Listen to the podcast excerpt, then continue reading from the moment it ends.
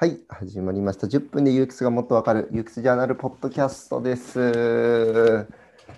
はい、このポッドキャストは日本初の UX 専門メディア UX ジャーナルを運営する株式会社文字の知恵の代表藤野とメディア編集者のマギーが音声を通じて半径3メートルの方々をより幸せにすることができる新しい UX 視点をお届けするポッドキャストとなっております。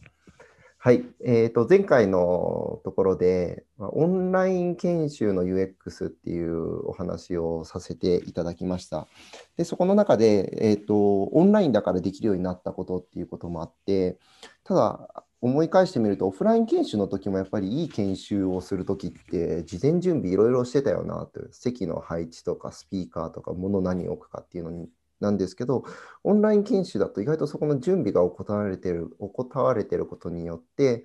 UX が上がってない研修とか学びの場がまだまだあるなというふうに感じておりますので、ちょっとこの10分間では、オンライン研修やるとしたりとか、まあ、オンラインイベントやるとき、こういう準備した方が絶対に UX 上がるぜっていうところを、ちょっと10分間で出してみようと思いますんで、お願いします。出しましょはい。藤野さん、なんか。思い浮かぶのあります、えっとそうだね。あのー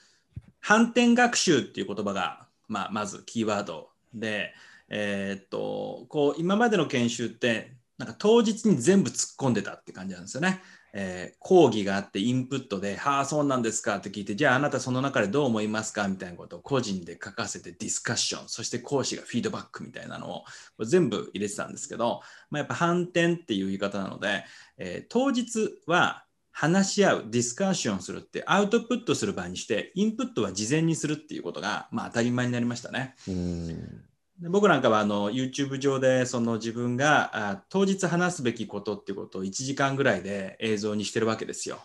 まあ、例えばテクノロジー時代の仕事のリーデザイン、テクノロジーどういう進化を遂げていて我々はどう働き方を変化させなきゃいけないかみたいなことを事例を通しながら1時間ぐらいで喋ってるやつを、まあ、YouTube とか Vimeo とかに上げるわけですよ。でそうすると、まあ、やっぱ YouTube だと特にそうなんだけどあの1.25倍速とか2倍速でで聞けるじゃない？そうするとなんか話早く聞きたやつはこう倍速にできるからあの個人の理解スピードとかテンポに合わせて講師の話が聞けるっていうのは実は結構 UX 高いと思うんですよ。うん。でもしくはなんか今のちょっと分かりにくかったからもう一回聞こうみたいなこともできたりするわけで、そういうふうに事前に1時間、えーそう映像を見てで事前課題で何か3つの質問みたいなことをこう Google フォームとかもしくは Slack とか BodyApp みたいなツール使って記入してきて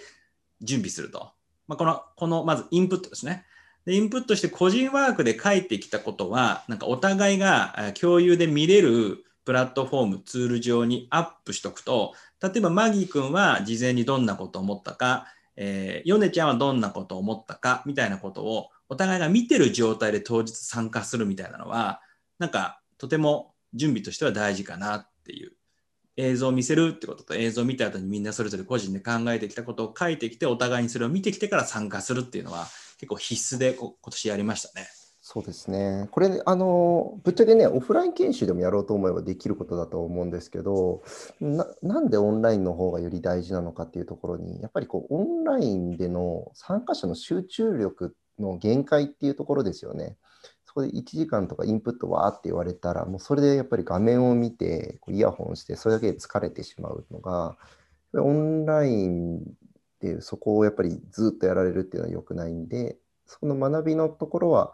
おのおののペースでやって、みんなで集まれるからこそできることにより、研修の時間では集中するっていうところがポイントってことですよね、きっと。そうだね。うんなんか、うんなんで集中力続かないのかみたいなののオンライン研修の問題点みたいなのちょっと後でまた話そうっていう感じで、はい。他に事前に準備できることで言うと、それこそマギーがメインでやった、ね、ある会社の内定者の研修のやつとか、どんな準備したの？そうですね、僕の方は、まあ、まさに今のその反転学習の話とは近いんですけど、えっと、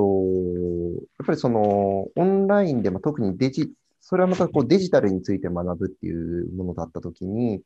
えーその研修の日に初めて全て学ぶのではなくて、研修の日に至るまでのプロセスのところですでにツールを使ってもらって、そこのツールでできることを最大限味わってもらうっていうことを事前にやってもらいました。なので、内定者研修の時は、 Slack で内定者のコミュニティを作ってもらって、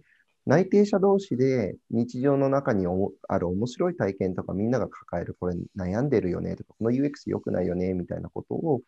Slack で出し合ってもらうっていうことをしてもらって当日迎えてもらうっていうような、えー、UX の設計をしましたね。でこれはそのインプットを、